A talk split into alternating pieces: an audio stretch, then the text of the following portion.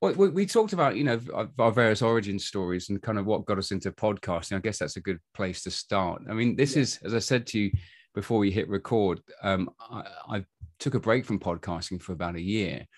And, you know, I was producing episodes under the guise of a podcast called Give Yourself the Chat, which was really about this sort of management of our own self-talk, our own inner game, if you like, and very much positioned around leadership, the application of Stoicism, which I know we've got a mutual interest in there. But increasingly, it was kind of talking about mental health more than anything else. With all the people I was chatting to, so ultra-endurance athletes, senior C-suite executives, all that, there was a common theme about mental health. But last year, it kind of coincided with me and my own struggles with mental health. So I thought, you know what, I'm going to back away from this, sort myself out. And it now feels like the right time to talk about my personal challenges and how I'm dealing with them. So I rebranded my podcast from Give Yourself the Chat to Black Dog Runner. And those people that kind of listen to our shows may have come across the video. I had a black dog. His name was Depression.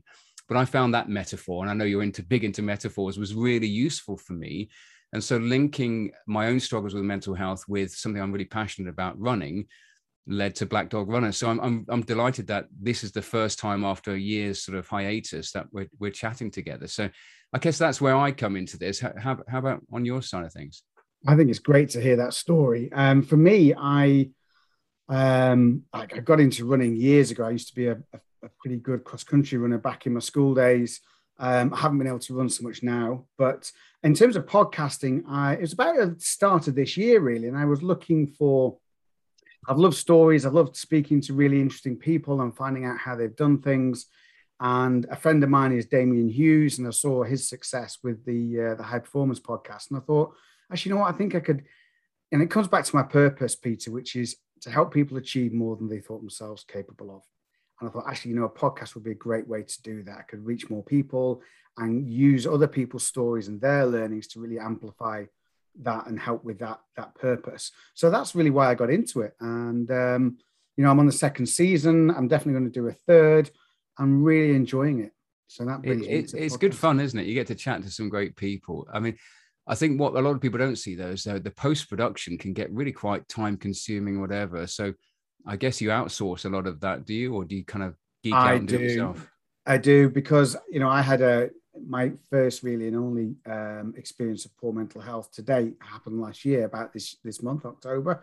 And I realized that I was just actually burning myself out despite everything I teach my clients.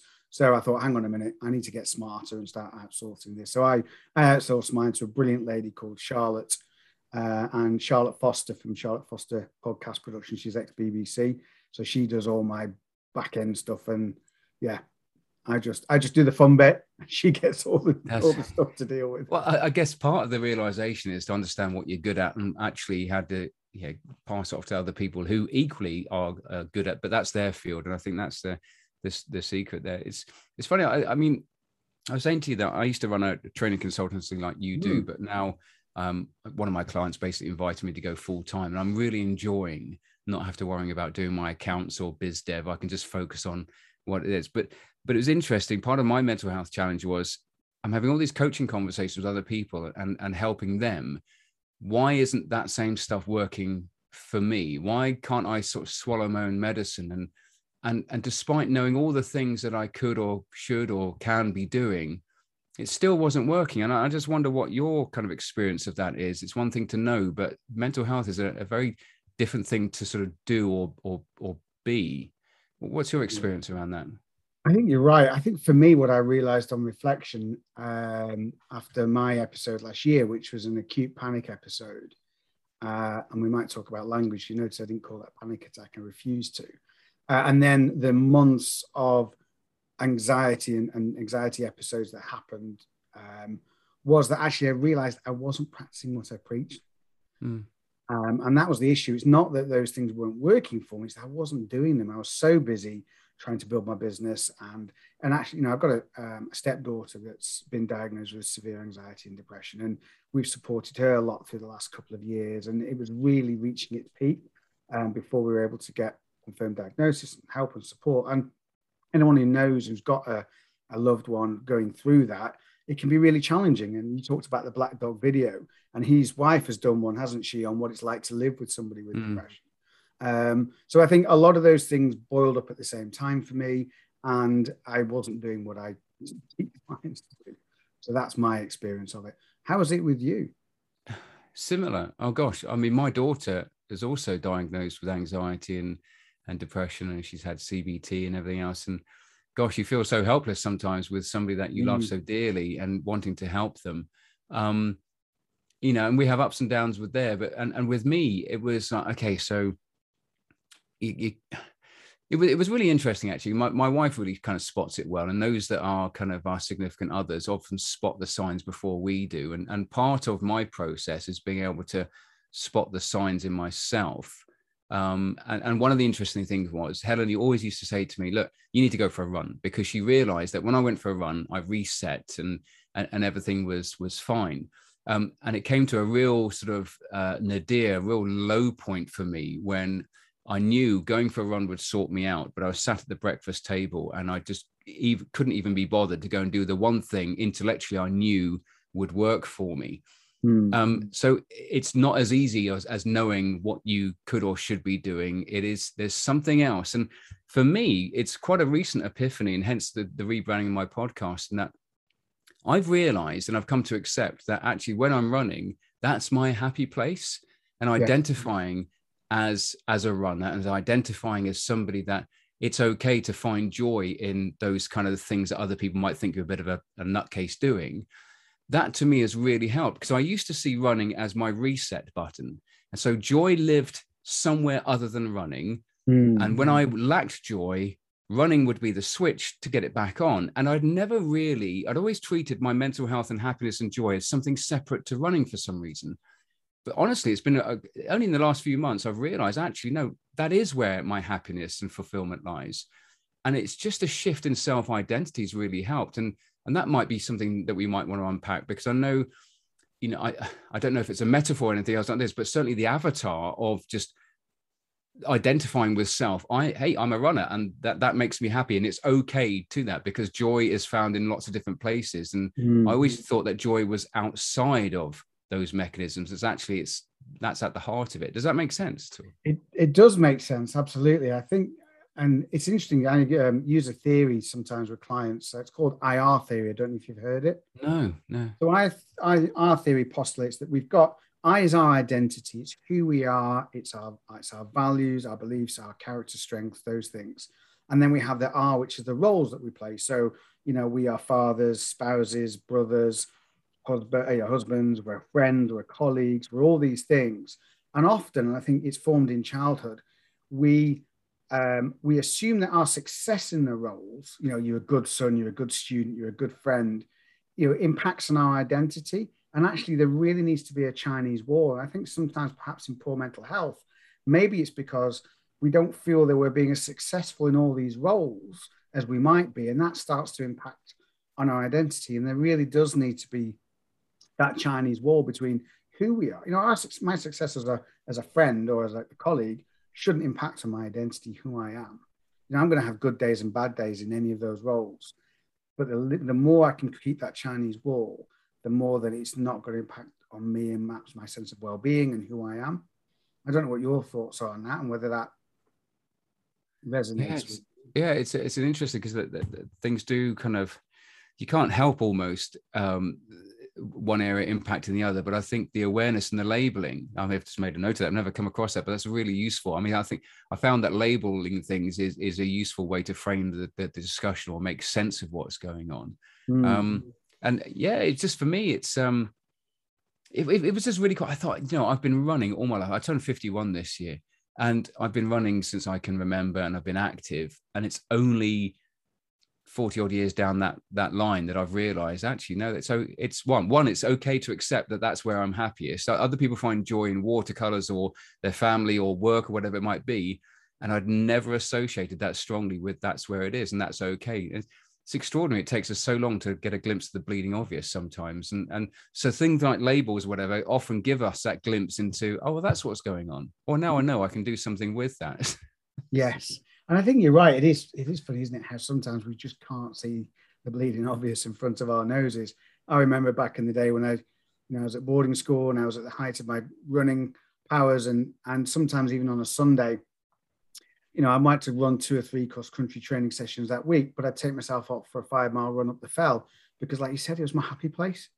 Yeah. And I just enjoyed being out there and I love running in the rain. I don't get to do it now because my knees are shot, unfortunately. But so, yeah, it's realizing. And I think for me, when I got after last year, this year I made a commitment to, and I rejoined the gym. And I realized that actually I need to go to that gym because that is also where I'm happy, where I recharge and reset. But it gives me a lot of joy. And we know all the health benefits of just even walking, being outside and walking, doing some exercise. We know it, it's as helpful for treating mild to moderate depression as medication. Yeah, it's a very powerful tonic, isn't it? But I think what puts a lot of people off that side of being physically active is often the comparison with other people. It's like, well, I've never been running, so just go for a walk or something like that. But I think it's, how do we make exercise, which we all know is a powerful medication in itself, how do we make it accessible? And I think breaking down lots of the barriers to it. And that's why I love running so much, because actually everyone's probably got the wherewithal, just a pair of trainers and go out the door. And you know yourself, the hardest thing is putting the trainers on in the first place. It's I'd love to talk about your podcast, actually, because I noticed it's called the Mental Fitness Podcast, not the Mental Health Podcast. So tell me about the distinction of mental fitness and that label, because I love that. Yeah, thank you. And mental fitness for me, I've been working in the field of, started out in mental toughness 10 years ago and resilience. That's where I decided to change. I found myself at 40, broke, divorced, bereaved. My mum died and I broke from a divorce and then redundant, all in the same 18-month period. And that started a period of self-reflection, thinking about actually, what do I want to do with my career for the next 20 years or whatever? Where do I want to go? And I wasn't happy in my career, even though I was reasonably successful at it. So I ended up focusing on what I want to do, which was coaching and training. I started out very much on the mental toughness, resilience. And then as I've added to that and evolved over my 10 years doing this, I've added mental health. That was triggered by some poor mental health experience by some people that were close to me. And so then wanting to know more and learn more about that and support people in that way. So then, and then the mental fitness model really has evolved. Initially, it was around a combination, a Venn diagram of mental toughness, mental health, and emotional intelligence. And the mental fitness was that bit in the middle where they all overlap. That's evolved now to a model where at the heart of it is our character strengths. And these are the 24 character strengths that we all have. And then that also includes in that you've got the mental toughness bit, you've got mental health, you've got energy management, which is around our 4 domains of energy. So you've got physical, mental, emotional, and spiritual. And then you've got the emotional intelligence bit as well. So that for me, that includes all our elements of our mental fitness. And that's why I called it the Mental Fitness Podcast rather than just mental health. Yeah, because that's the sort of umbrella term that takes into all those different facets. It's amazing how many different elements of that. I think it's just a really useful, because I think often there's still a stigma about mental health and talking about it. And gosh, we've come a long way, haven't we, in the last 5-10 years or so.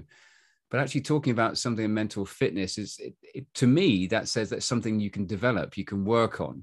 And so much of my sort of self-help is working on self.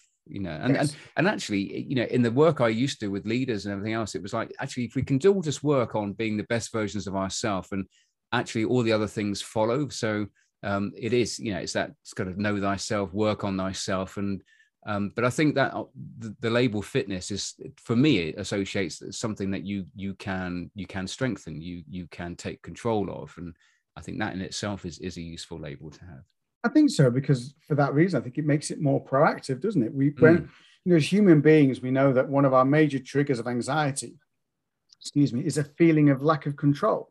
So actually, mental fitness and looking at that and seeing how holistic it is across those domains puts us in control. There's always something you can be doing, even if you are suffering with depression or anxiety or another form of mental illness. There's always something proactive that we can be doing, and I like that positive psychology angle on it, if you like, the feeling of empowerment and I can do something.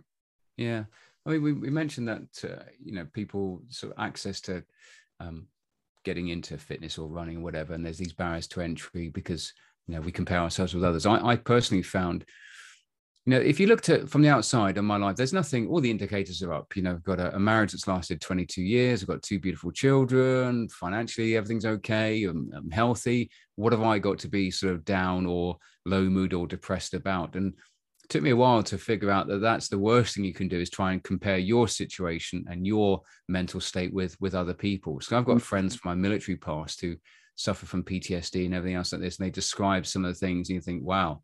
But that's the wrong approach, isn't it, to compare, because yes, all of us experience it in a very different way. And I think that's one of the things I'm keen to encourage is that let's not compare like with like, because each one of us comes with a very different set of circumstances, and comparing your situation with others is not necessarily a healthy thing. Yeah, absolutely. I think, you know, I call it comparisonitis. We compare ourselves against everybody on so many different things, and there's always going to be somebody who's taller or richer or better at something or whatever it is, and it's unuseful. And that's why I like the mental health continuum model, because what it shows for me is that, you know, we all exist on that model. We're all somewhere on that continuum, and there's nothing black and white about mental health. It's all shades of gray. We all have had times when we're in that top right hand corner where we're thriving, we don't have a diagnosed mental issue, and we're great. And we all experience times when we're down in the bottom right hand corner, and we might not have a diagnosed mental condition, but we're not in a great place. A bit of low mood's taken over. Maybe we're grieving. Maybe we've been made redundant. Maybe we've had a bit of a breakup, whatever it is. And then sometimes equally, there are people, you might find yourself in the bottom left where you really are struggling with a bout of depression or anxiety. But there's always hope. You can find your way back up to the right. But everybody, if you're alive, you're on that continuum.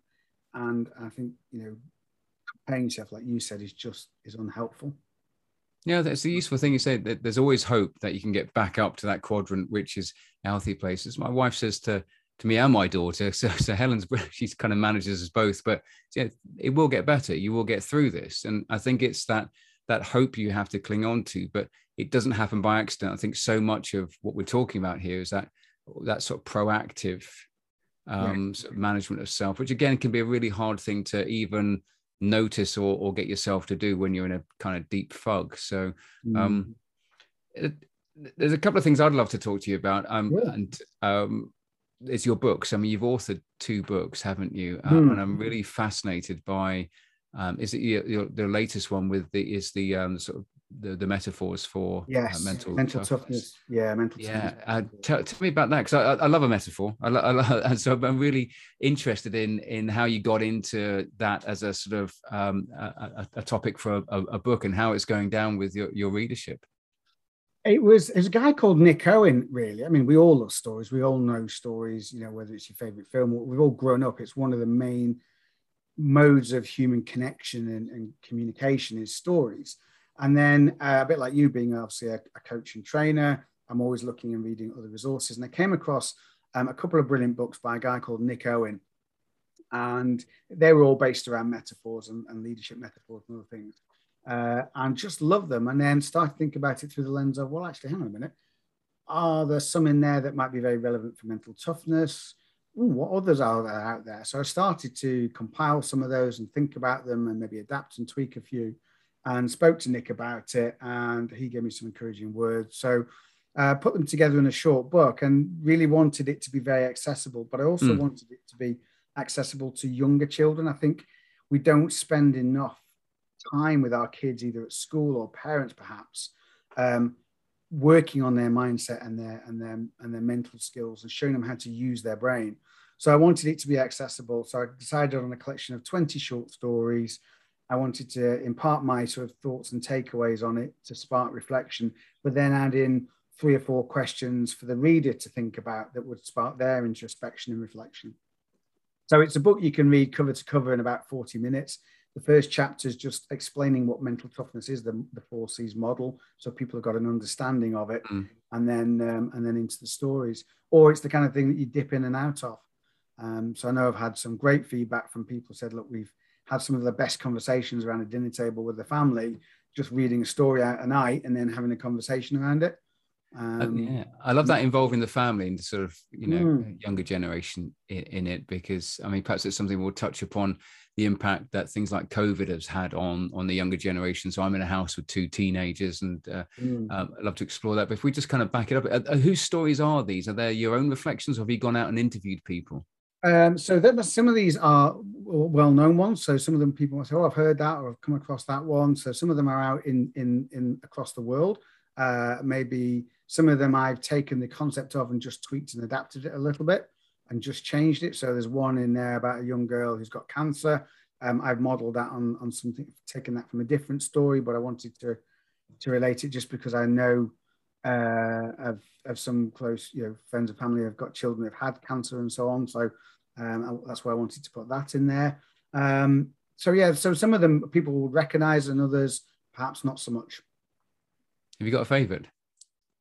I got a favourite. I've got several because they all fit different models. The one I do like is the one about Dean Jones, which is a true story about an Australian cricketer who found himself in a test match, playing in India in stifling heat. He had a case of the runs, and he's on a fantastic score, but he was literally at lunch. He had to have his whites changed because he was sweating that much and he could barely stand up. So he went back out to the crease, knocked up a few more, and then said to his captain, I can't carry on. At which point the captain was potentially quite cruel, depending on your frame of reference, and said, right, well, send someone in from Queensland because that's what we need out here if you're going to quit. At which point that kind of remark stung him, and he went on and stayed in the crease despite all that and knocked up about 200 runs or something crazy. And so on the one hand, you might see that, but it took him 6 months in hospital to recover. Really? It took him 6 months. I don't think he was in hospital for 6 months, but it took him 6 months to physically recover from that. So on the one hand, you may say, oh, it's an amazing example of mental toughness. And it is, if you look at it through the lens of the macho image, you know, that kind of tough it out, all the rest of it. But the other hand, you might say, well, actually, he was mentally sensitive because he didn't have the courage to stand up and go, I know what's right for me, and this is not worth it. Because at the end of the day, it's just a game of cricket.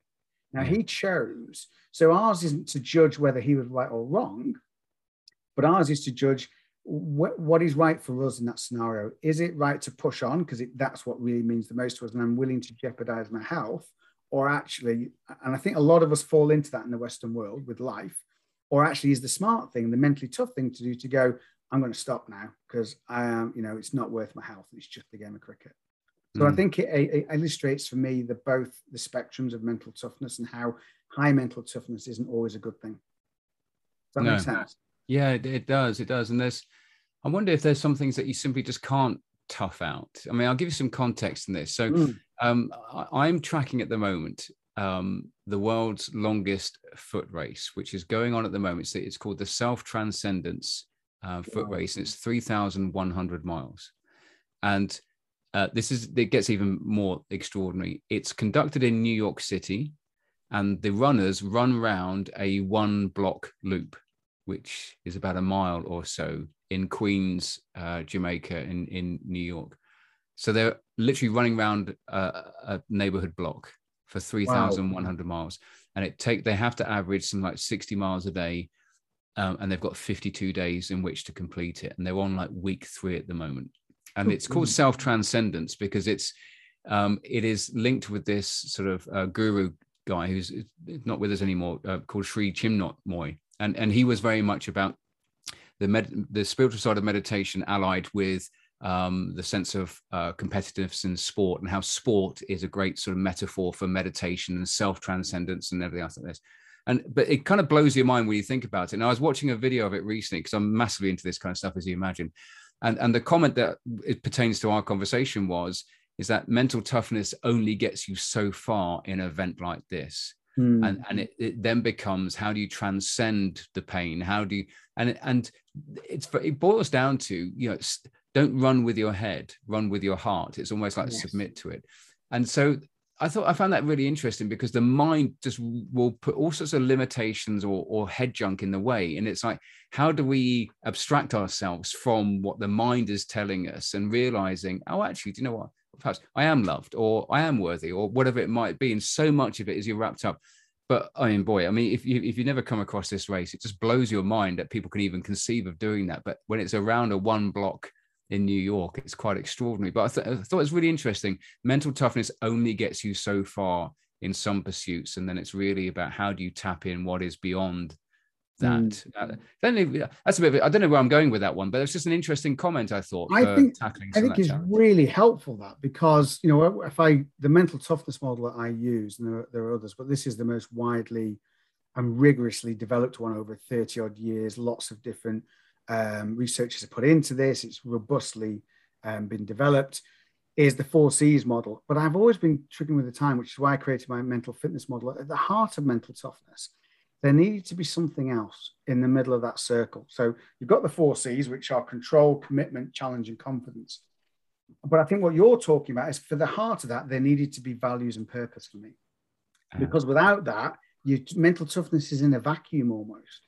You've got to have, if you really want to push the limits, you've got to have a why. You know, Simon Sinek talks about a why. Viktor Frankl did. Nietzsche did. He said a man who has a why can put up with almost any how. So absolutely, I think the point you make is brilliant.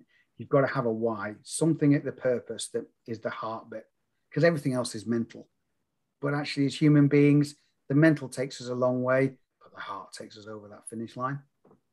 Well, it's really interesting. I hadn't actually identified with that sort of purpose bit, but you're absolutely right, because some other videos I watched recently about ultra runners giving their tips for newbies is find an event that you really connect with, that actually means something to you, because when it gets really tough, you'll find a way through that. But without that connection, without that sense of purpose or why you're doing something, it's fascinating. And so when you're working with people, then how much work do you do around that sort of finding sense of purpose? Because for a lot of people, and I know Simon Sinek has brought this into more mainstream now, but it's still seen as don't have time for that fluffy stuff, but it's so fundamental. So how do you kind of push the purpose agenda, if you like?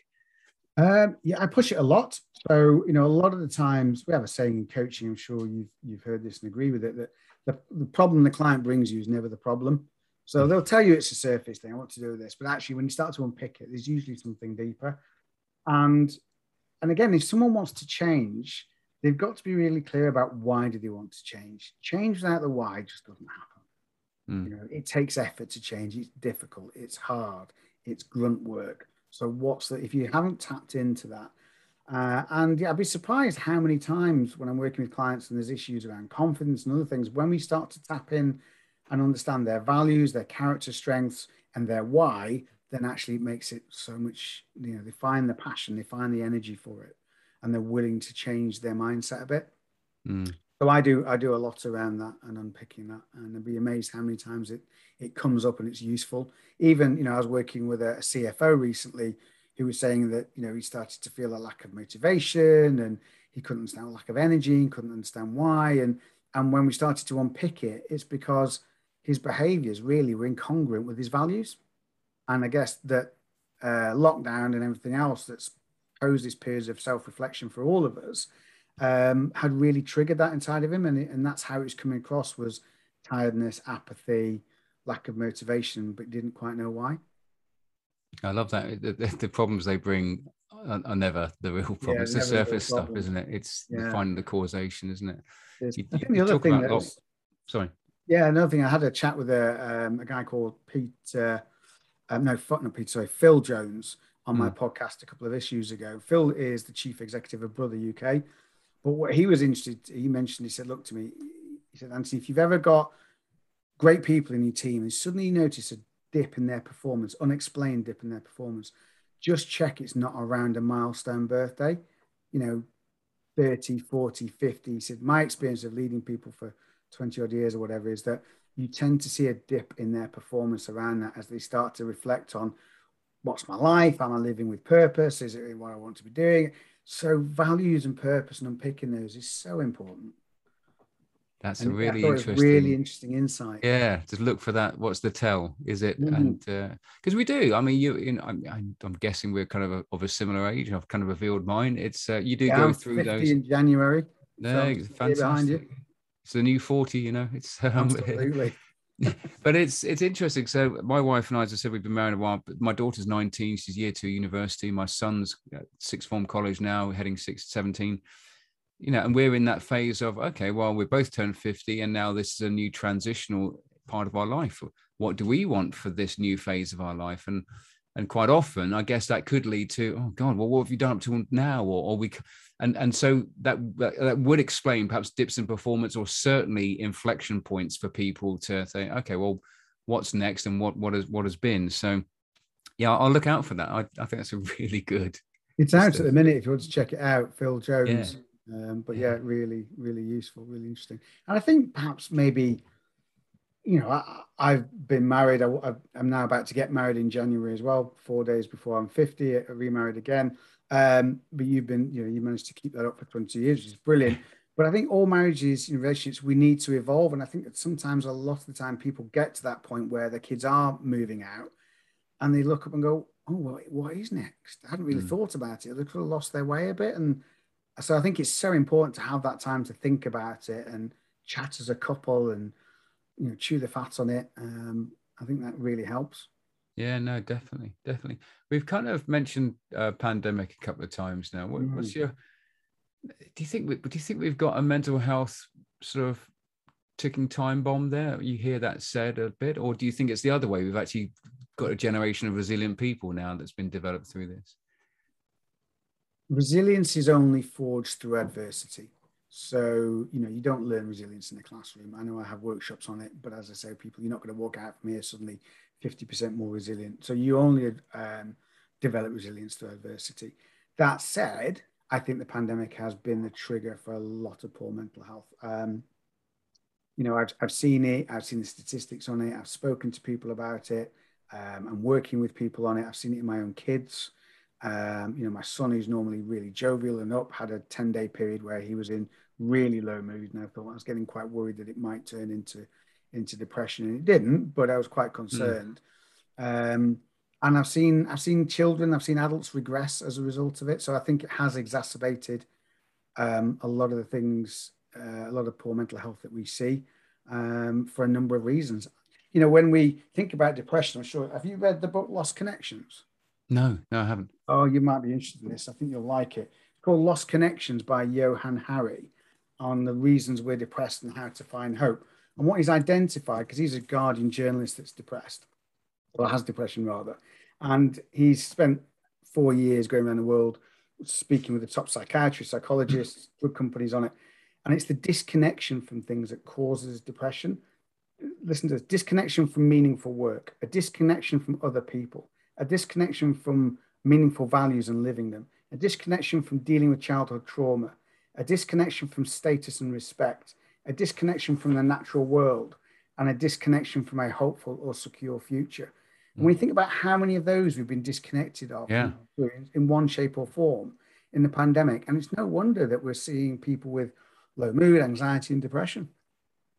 That's amazing. I made a note of that. But yeah, just the thinking about myself, you know, that disconnection with nature, disconnection with, you know, an identity or whatever it might be. That's really powerful. It's I've seen, gosh, so we've been to 2 weddings this month, 2 joyful occasions. But I got into a conversation last Saturday at the second wedding with this lady who's got 3 kids, all sort of teenage age.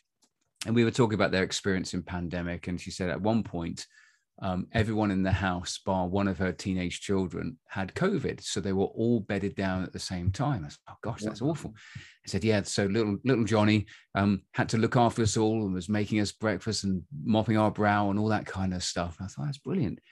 Turns out, though, that little Johnny now is suffering from post-traumatic stress disorder, because now he can't sleep at night for fear that his family are going to die in their sleep, because he witnessed them really ill and poorly, and it has created a problem of its own with this poor child that is now terrified that his family are going to die because of what he had to go through to look after them.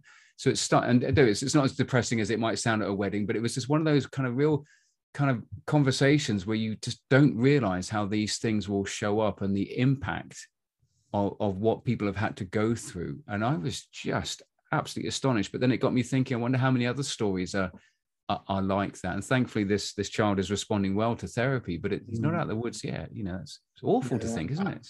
It is awful to think. And I'm doing a lot of work with St. John Ambulance at the minute, actually, and we're working with their leadership team and all their people on conversations around mental health. And some of the things we talk about is the impact of young children. And as you said, civilian PTSD, most people think of it in terms of a military context, like your background. My brother's ex-military as well. He's a surgeon with tours in Iraq and Afghanistan. But we tend to think about it in military circles, but actually civilian PTSD is just a bigger thing. And it has been caused by, like you said, either having COVID yourself and being in hospital and worrying about, are you going to make it or not? Seeing people like that poor young Johnny who's looking after his parents, exposure to so much negative news for so long, the isolation from friends and family and all those kind of things, all that thing together, fear about the security, financial security and redundancy and things, all those things together have created this perfect storm where we've seen really high levels of civilian PTSD. And it's underappreciated. It is. I guess we can timestamp this conversation, because at the moment that here in the UK and the world, it's just gone mental, hasn't it? So we've had Brexit, we've had pandemic, we've had supply chain issues. We're now going through what appears to be a fuel shortage, but it's just a distribution shortage. It seems like the world is going to hell in a handcart. And so this is a really nice segue, I think, to our joint love and admiration of Stoicism as a philosophy, because there's so much of that which we can't control, and so much of Stoicism, which I know is a lot of CBT, is stemmed from sort of Stoic practice and everything else like this. This idea that we can only control what we can control, so kind of focus in on that is such a fundamentally simple premise. But at the heart, and I love that. So how did you kind of get into the philosophy? I guess it's a sort of natural thing that you found through the work that you're doing, or? Yes, I think it is. I started to read around a bit and then came across it. I've, like lots of people, I've seen the memes on social media, but I sort of got into it before that. And then I started to really look into it about 6 or 7 years ago. And then Ryan Holiday's done a huge amount to make it famous with his, the Daily Stoic and his books. But there are lots of other ones. I would say a guy called, I think it's Donald Robertson, has done a lot. Yeah. But the other one I would say people start with is The Little Book of Stoicism by a guy called something Salzberger, I think it is. Jonas Salzberger. I should know. I've been emailing him. But he's got a really accessible book about Stoicism and how it works and how to apply it. And it goes much deeper than the kind of suck it up and get on with it view, which I think a lot of people think Stoicism is about. It's much more nuanced than that, isn't it? And it's much more applicable in everyday life. Yeah, I actually had the pleasure of interviewing Donald Robertson on a previous version of this podcast, and he's written loads of fascinating books, but his latest is How to Think Like a Roman Emperor. Yes, I've seen the title, I've not read the book yet. Yeah, Meditations of Marcus Aurelius, and Ryan Holiday has brought Stoicism into sort of the mainstream, and it is interesting because people think of Stoicism. There's Stoicism small s and Stoicism big S. So small s is stiff upper lip, stoic, just kind of non-emotion. But actually, Stoicism capital S is the philosophy of wisdom and courage and all those sort of virtues. And there's so much depth to it, but it's such a practical philosophy, and things like the Daily Stoic is a nice sort of accessible way of coming into it. So if anyone's listening to this that hasn't come across it, then Ryan Holiday's Daily Stoic or the book you've just cited are really good lead-ins to that, that's for sure. There's another one, if you prefer videos, I'm just going to quickly look it up on YouTube if I can. It's by a guy called Einzelganger, of all words. But he's got a series of short videos. He's got his own YouTube channel called Einzelganger. It's got nearly 996,000 subscribers. And he does a lot of short videos that are sort of cartoon, not in a funny way, but about Stoicism. And they're absolutely brilliant. How to let go. He's got Buddhism in there as well, but a lot of ones about, Marcus Aurelius, Amor Fati, which is the love of fate, as you'll know that. And keeping calm, Stoicism, how Epictetus keeps calm, and a great way if you're more visually minded, in a really accessible way to understand Stoicism, take the lessons from it. Yeah, there's some wonderful things there. I mean, if you consider that Marcus Aurelius wrote Meditations as a journal to self, and then never had any intention of it being published, and it was written over 2,000 years ago, you read it or people's interpretation, you think, oh my God, that's so applicable for now. And that's just the amazing, enduring thing about it. I got a little bit giddy with excitement recently. So I was on a Stoicon conference that was aimed at people in the military. So I was asked to speak at that on the back of the podcast with Donald Robertson, actually. So you never know where these podcasts kind of take you in terms of meeting people. And Ryan Holiday was on the bill as well. And I was like, I'm such a Ryan Holiday fanboy. I was like, yes, I'm on the same bill. Anyway, so Ryan's publisher got in touch with all of us speakers saying, as a thank you, he'd like to send us a copy of his latest book. So brilliant. Fantastic. So it came through the other day. So it's his latest book, Courage is Calling. And I opened it up, hoping that he would have penned something, Peter, love you lots, Ryan Holiday, but there's no signature in it, which I was a bit deflated by. But it's a very kind gesture that I've got my hands on. It is a very kind gesture, isn't it? They do say don't meet your idols.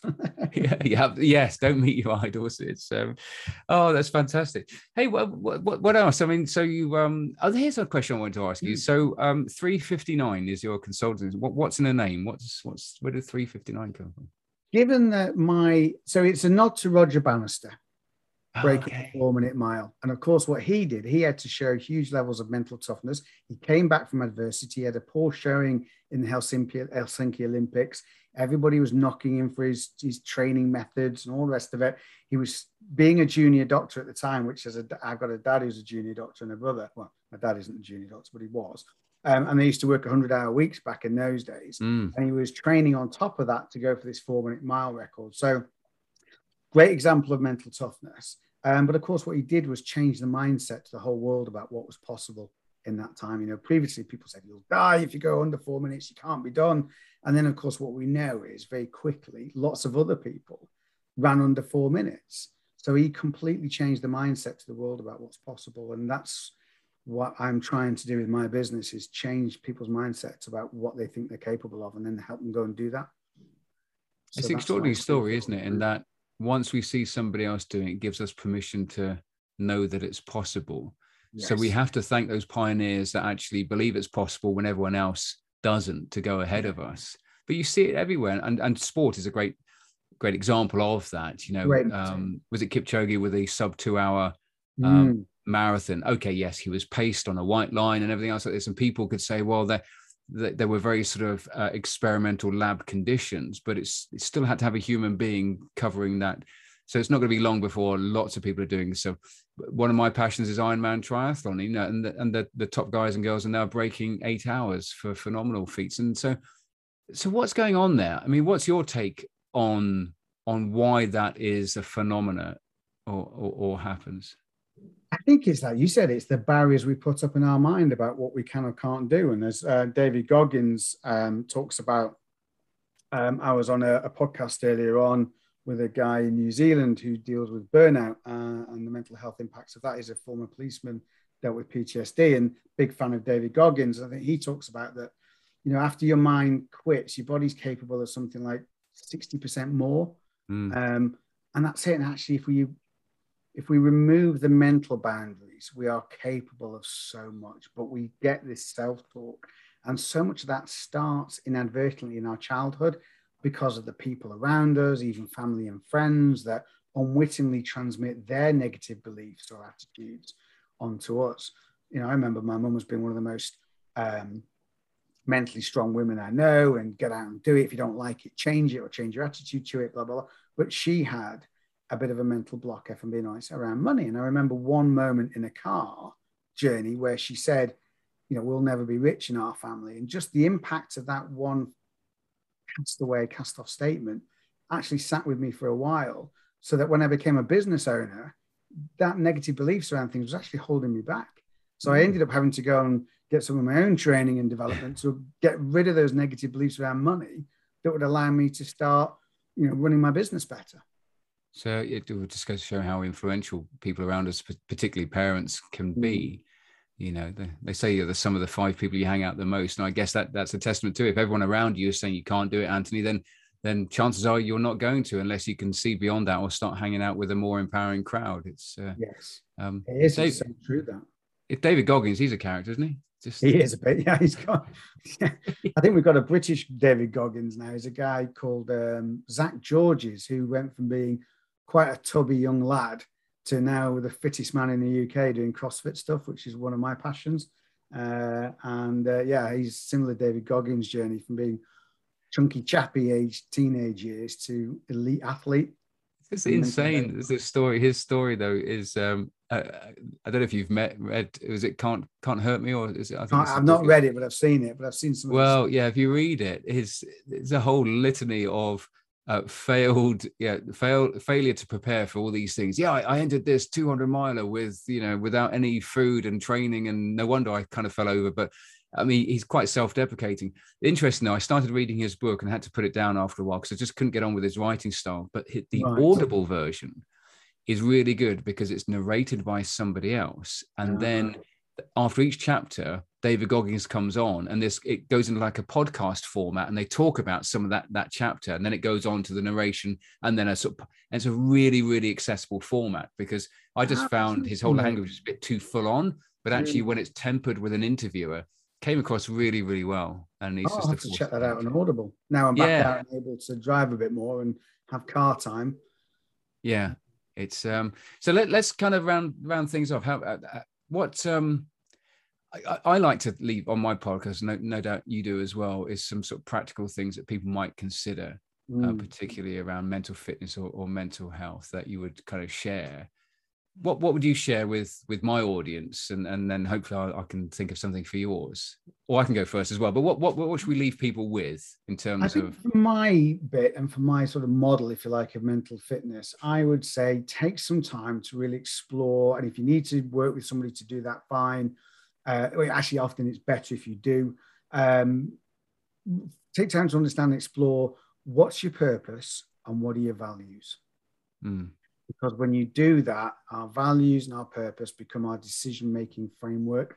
And that helps us release us from a lot of the cognitive dissonance that we can feel when we're living and behaving in a way that's not congruent with our values. And that sets up a lot of poor mental health sometimes.